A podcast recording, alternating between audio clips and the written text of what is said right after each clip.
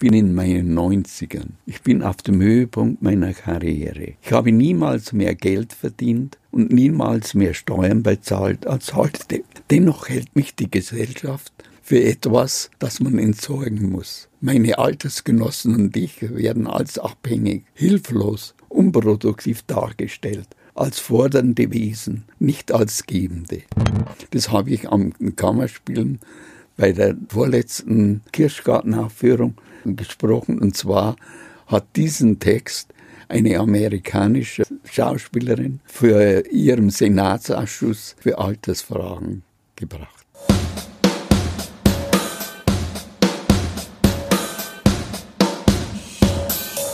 Verriss und Vorurteil, ein Theaterpodcast. Heute mit mir als Gast Willy Brummer. Titel der Sendung Die große Ekstase des Bühnenstatisten Brummer.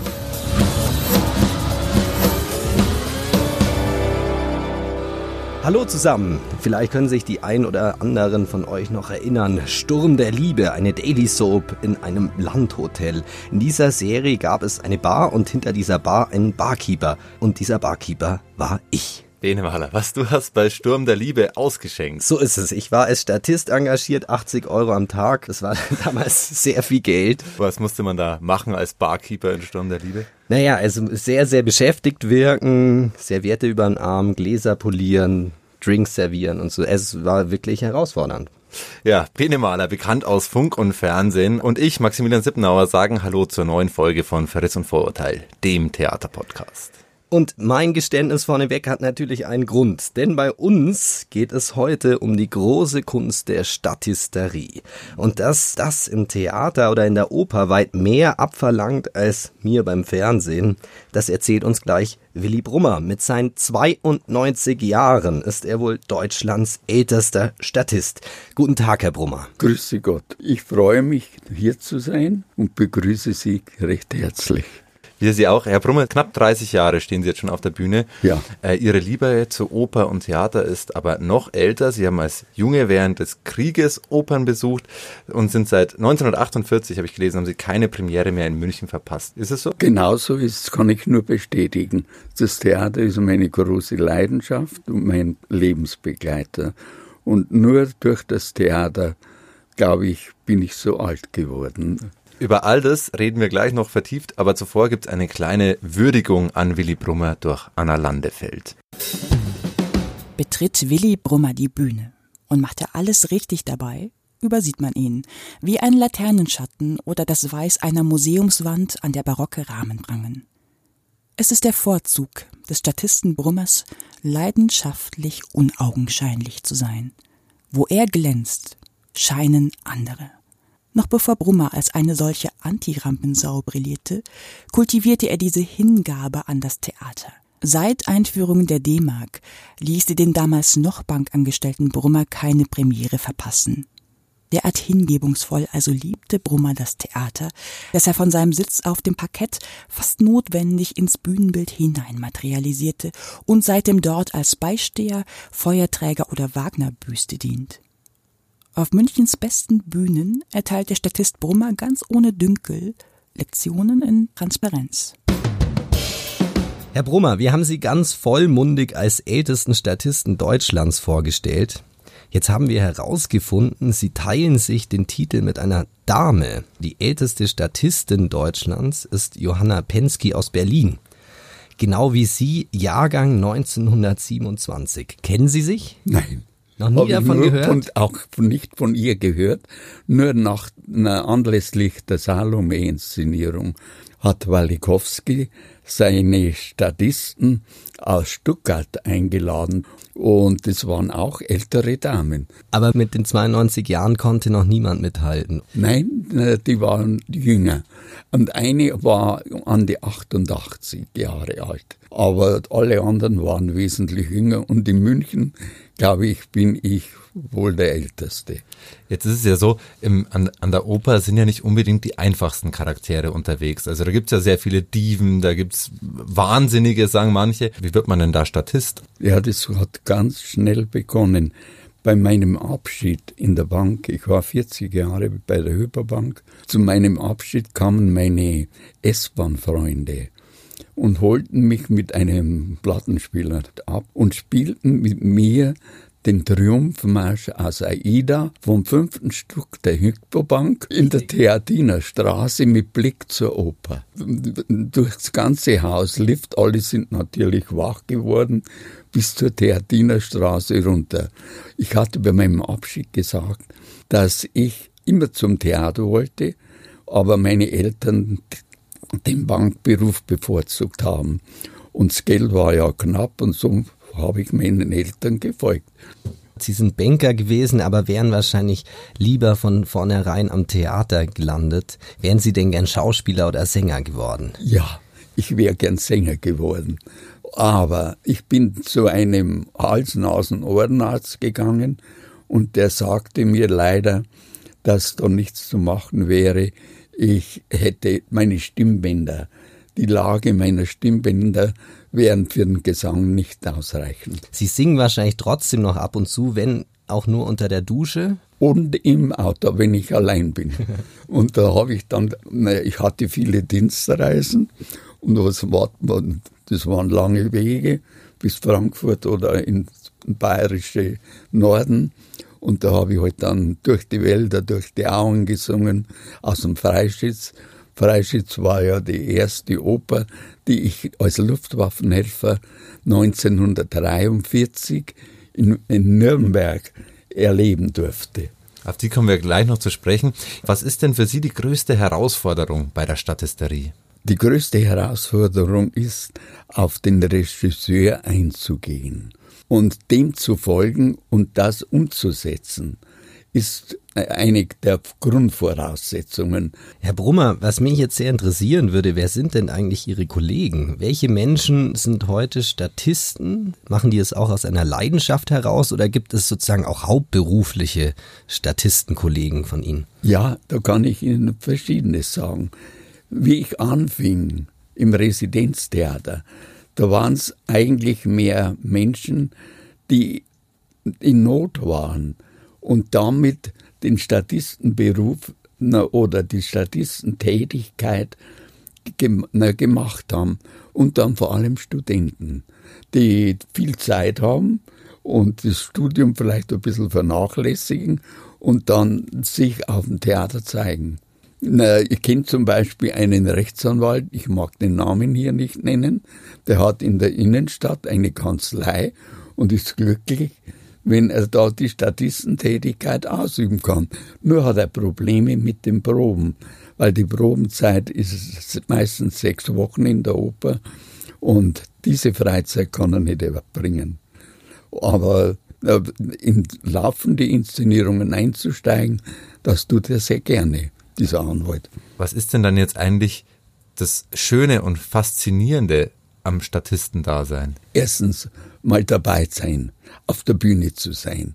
Die ersten Schritte auf der Bühne sind, ich glaube, jetzt kann ich nicht ausdrücken, was das für einen Menschen bedeutet. Es ist eine andere Welt. Und in dieser Welt leben zu dürfen, ist ein Erlebnis. Und na, ich bin nach wie vor zufrieden und ich kann Ihnen bei dieser Gelegenheit jetzt sagen, ich habe meinen 90. Geburtstag nicht mit der Familie gefeiert, sondern im Theater. Und die Familie musste hinten anstehen und sich auf einen Sonntag acht Tage oder Samstag acht Tage später vertrösten lassen. Herr Brummer, man, man kann es leider nicht hören, darum beschreibe ich es. Also Ihre Augen glänzen gerade richtig, wenn Sie von Ihrer Zeit auf der Bühne sprechen. Jetzt mal eine ganz triviale Frage. Wenn das so toll ist, haben Sie eigentlich manchmal noch Lampenfieber, wenn Sie auf die Bühne gehen? Das kann ich Ihnen wohl sagen. Das Lampenfieber beginnt schon eine, eine halbe Stunde oder Stunde vorher oder nachmittags. Insofern, weil man nichts anderes mehr unternehmen kann, sondern sich in Gedanken auf die Vorstellung vorbereitet. Und dann, wenn man aber auf den ersten Schritt auf der Bühne ist, dann ist alles vorbei und dann ist man in seinem Metier und es läuft. Herr Brummer, Sie sind ohne Zweifel eine Koryphäe. Was meinen Sie, was können denn junge Statisten von Ihnen lernen? Ach Gott, vielleicht die Bescheidenheit und Zufriedenheit. Das ist ein ganz bedeutender Faktor im menschlichen Leben und positives Denken. Und nur so kann man dann irgendwie zum Erfolg kommen und sich in eine andere Person hineindenken. Machen wir mal einen kleinen Sprung und zwar springen wir mal von den jungen Schauspielern, die von ihnen was lernen können, in ihre Jugend. Und die war ja jetzt anders als heute nicht ganz unbeschwerlich. Sie haben den Krieg miterlebt, sie haben mit 15 sind sie als Flakhelfer nach Nürnberg abkommandiert worden und haben Nürnberg brennen sehen. Äh, ich habe gelesen, Sie waren in dieser Zeit aber auch in der Oper. Wie passt das denn zusammen? Ja, ich habe mir das dann äh, so bald ermöglicht, dass ich Beziehungen zu den Kassendamen hatte und die mir dann immer wieder kurzfristig Karten für mich und für die Kollegen und die anderen Schüler, die interessiert waren, dass wir dann zusammen in die Oper gehen konnten in die Nürnberger Oper, die ist ja stehen geblieben, die war nicht zerstört. Und es ist dann schon einmal passiert, dass während einer Aufführung ein Luftangriff oder ein Fliegeralarm stattgefunden hat und wir kein öffentliches Verkehrsmittel mehr hatten, sondern dann zu Fuß in die Batterie zurückgehen mussten. Wer ist denn in dieser Zeit überhaupt ins Theater oder in die Oper gegangen und was hat man denn dort zu sehen bekommen? Das waren eher ältere Leute, die Zeit hatten und dann Schüler, die noch in Nürnberg zur Schule gegangen sind und also dieser Opernhaus war voll. Ich hätte da wahrscheinlich Angst, wenn ich weiß, es könnte jederzeit ein Fliegerangriff kommen. Was glauben Sie, hat die Leute damals in die Oper getrieben? Also Angst dürften wir nicht haben. Es war so, na, dann hätten wir gleich heimgehen müssen. Aber wir, Angst gab es nicht, sondern es war die Freude an der Musik und ein anderes Erlebens, Erlebnis zu haben in dieser tristen Zeit. Also die konnte man ein Stück weit vergessen, das alles, das richtig, den Krieg drum hat. Richtig, man war, oder jedenfalls kann ich es von mir sagen, ich bin in diesem Musiktheater völlig aufgegangen und habe das, was am Tag vorher oder am nächsten Tag sein wird, total ignoriert. Jetzt waren ja die Opern nicht die einzigen Inszenierungen in Nürnberg zu dieser Zeit. Nürnberg war die Stadt der Reichsparteitage. Nürnberg war die Stadt, in der Leni Riefenstahl riesige Inszenierungen gedreht hat. Große, bombastische Inszenierungen dieser Nazi-Religion mit äh, hunderttausenden Menschen. Haben Sie das auch erlebt und wie haben Sie das erlebt? Eigentlich nicht. Ich habe nur noch an die, an die Sache eine Erinnerung, zum Beispiel bei Wagner, die Meistersinger die waren schon sehr deutschstümmelig. Zum Beispiel bei dem Einzug auf der Festwiese im dritten Akt zum, dem, zum Abschluss der Meistersinger, da kommen doch die Zünfte und die waren halt dann ausgestattet mit Hakenkreuzfahnen und es war schon eine große Deutschstümmelei, die so man heute nicht mehr empfindet und sondern jeder Regisseur bewusst vermeidet. Jetzt gibt es eine ganz verheerende Verbindung zwischen Wagner, Hitler, Bayreuth und äh, der Nazi-Diktatur. Was wir jetzt von Ihnen ja schon auch irgendwie so wahrnehmen, Sie, Sie lieben diese Musik und die Wagner-Opern ja trotzdem. Wie bringen Sie das denn zusammen? Ja, ich kann Ihnen nur sagen, ich habe in Nürnberg die ersten Wagner-Opern gesehen und mich hat die Musik fasziniert. Und nach dem Krieg war ich 1950 äh, unter Wieland Wagner, das war ja der große Regisseur der Zeit damals, nicht Wolfgang, sondern Wieland. Und der, der, dessen Parsival-Aufführung werde ich nie vergessen. Und zwar hat sich das unterschieden von der von der Hitlerzeit und dann nach dem Krieg, das entrümpelt wurde.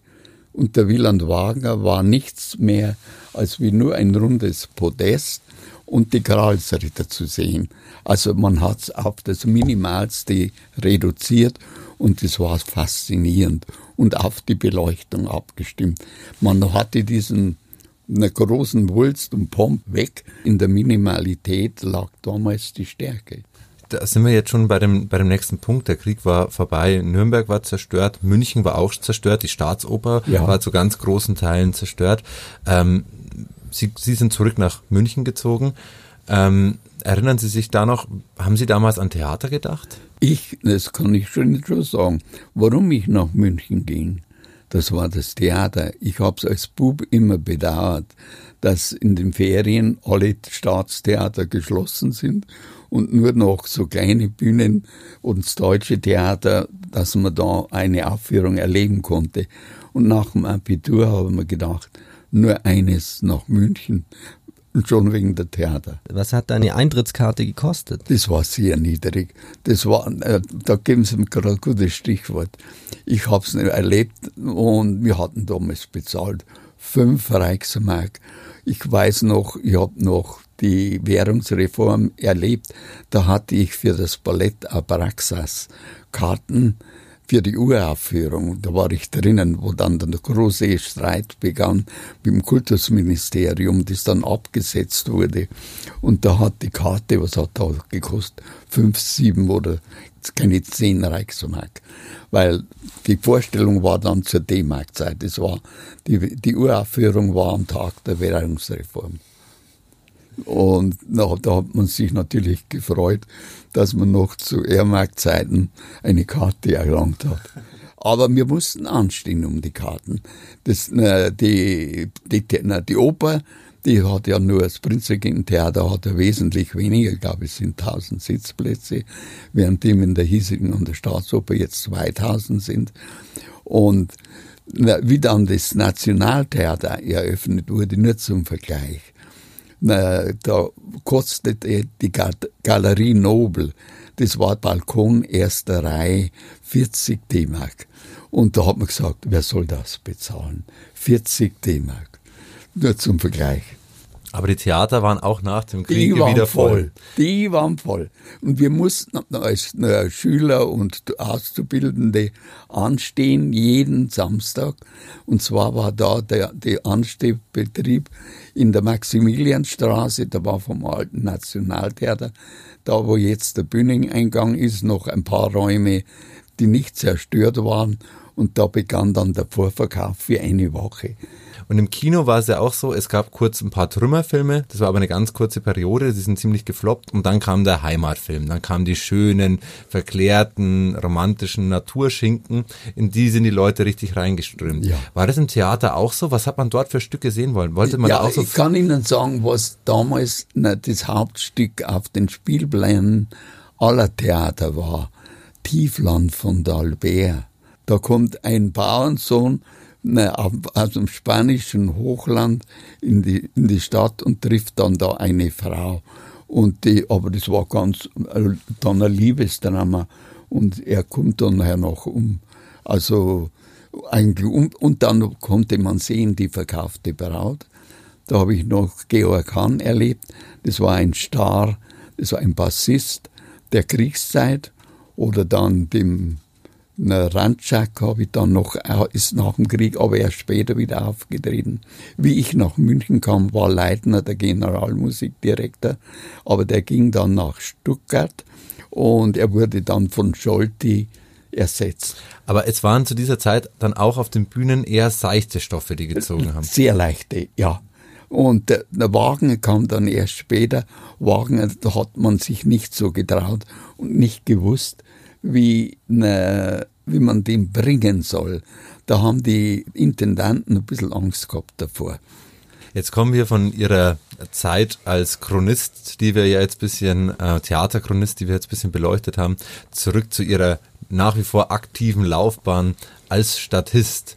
Herr Brummer, es geht das Gerücht um, dass Sie der einzige Statist an der Staatsoper sind, der äh, Staatsoper sind, der namentlich auf die Bühne gerufen wird. Ist das richtig? Ja, das ist richtig. Wie haben Sie sich diesen Status erarbeitet? Das weiß ich nicht, weil ich na, dies, zum Beispiel jetzt äh, bei der, ja, das stimmt, na, na, jetzt bei der Salome, da bin ich ja allein auf der Bühne gell, und schon beim Einlass Und da werde ich namentlich gerufen. Nicht die Statisterie, sondern mein Name. Wird Ihnen dann von anderen Statisten schon vorgeworfen, ah, der, der Brummer, der ist zu lang dabei, der hat selber schon so dievenhafte Allüren. Nein, nein, nein, nein, das hoffe ich. Erstens hoffe ich es nicht, möchte es nicht.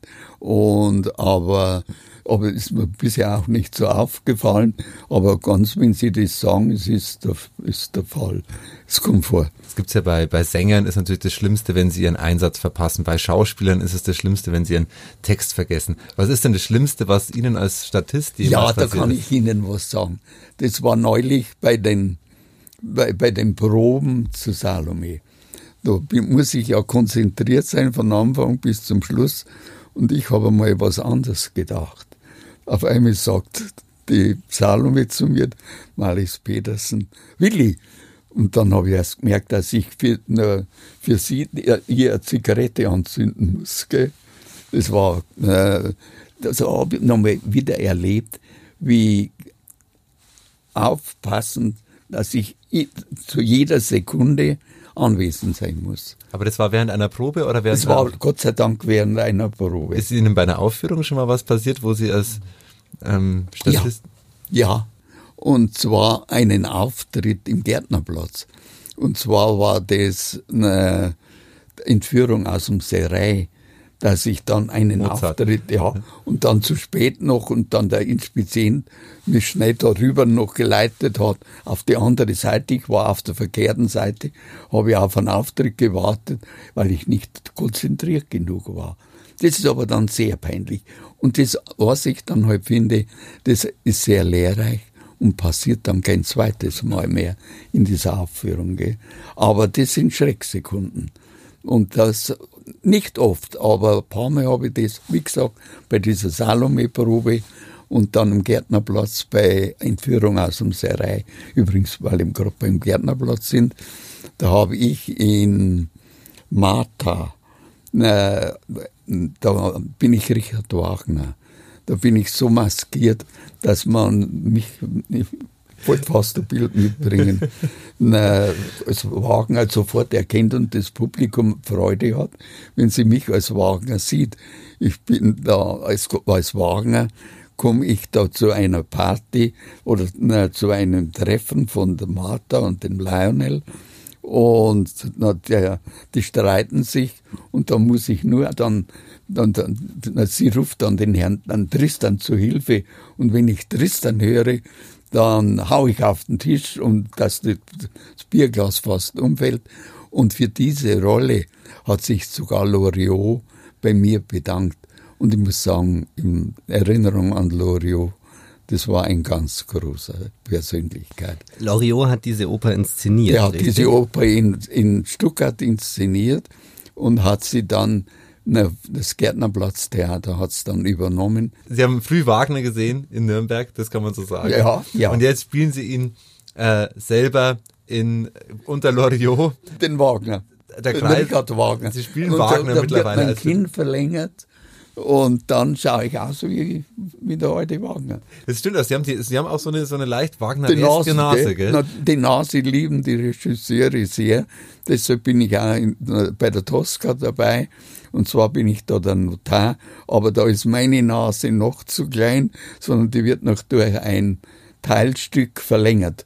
Aber jetzt zur Zeit streiken die, weiß nicht, wer da verantwortlich ist in der Staatsoper, dass man es auch ohne Verlängerung versucht auszukommen. Herr Brummer, man hört Ihnen wirklich wahnsinnig gerne zu und könnte Ihnen noch stundenlang zuhören, wenn Sie von Ihrem Leben mit der Bühne und Ihrem Leben auf der Bühne erzählen. Äh, zum Schluss brennt Max und mir noch eine Frage auf den Nägeln. Ja. Es soll sie ja noch geben, die großen Theaterschauspieler, die sich ihren eigenen Tod auf der Bühne wünschen. Träumen Sie denn als Statist auch davon, einmal auf der Bühne zu sterben? Eigentlich tät man sich's wünschen. Ich wünschte es mir schon, aber ich möchte es niemand antun. Aber ich kann mich erinnern, Professor Keilwert. Der auch Keilwert ist auf der Bühne, auf, im Orchestergraben gestorben. Ich war auch an, schon an seinem Grab und da sind die, äh, die äh, Töne an der Stelle, wo er gestorben ist, wiedergegeben durch Ornamentik. Gell? Und das finde ich schon das ein großes Glück, wenn man als Musiker und als so großer Star auf, der, auf dem Theater sterben kann. Gell? Wir haben es vorhin gehört, Sie sind in die Rente gegangen, um dann Statist geworden, aber Sie denken noch nicht daran, als Statist in die Rente zu gehen, sondern Sie wollen weitermachen, mindestens noch einen Tristan. Ja, jetzt, jetzt passen Sie auf. Ich habe schon einmal dran gedacht, weil Salome war für mich eine wunderschöne Aufgabe oder ist eine wunderschöne Aufgabe. Ich sage Ihnen, na, ich kenne die Salome und dann so und so viele andere. Gell? Und die haben halt alle nur das so gebracht, wie es der Strauß, na, wie die Musik hergegeben hat, ein Orient, dann die, die, die kindliche Liebe der Salome und der Walikowski. Hat sich halt andere Gedanken gemacht. Der hat es in unsere Zeit versetzt. Und durch diese Zeitversetzung wird man Salome auch in 50 Jahren ihre Kinder noch sehen können. Und na, das ist so entscheidend wichtig und das kann Walikowski. Und darum schätze ich ihn so sehr und er mag mich. Da, da, da brauche ich gar nichts sagen, da, da bin ich halt immer dabei. Gell? Am 26. September beginnen die Proben und es soll weitergehen. Soweit, wenn es noch geht. Gell? Und na, wie gesagt, mein Ziel wäre jetzt, mal in einem Tristan mitzuwirken.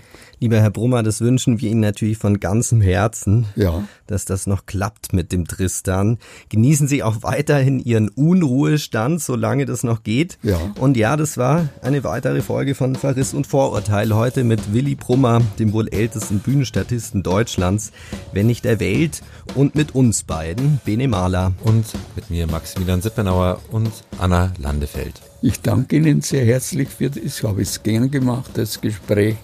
Es war mir ein großes Vergnügen, mit Ihnen das Gespräch führen zu können. Vielen Dank.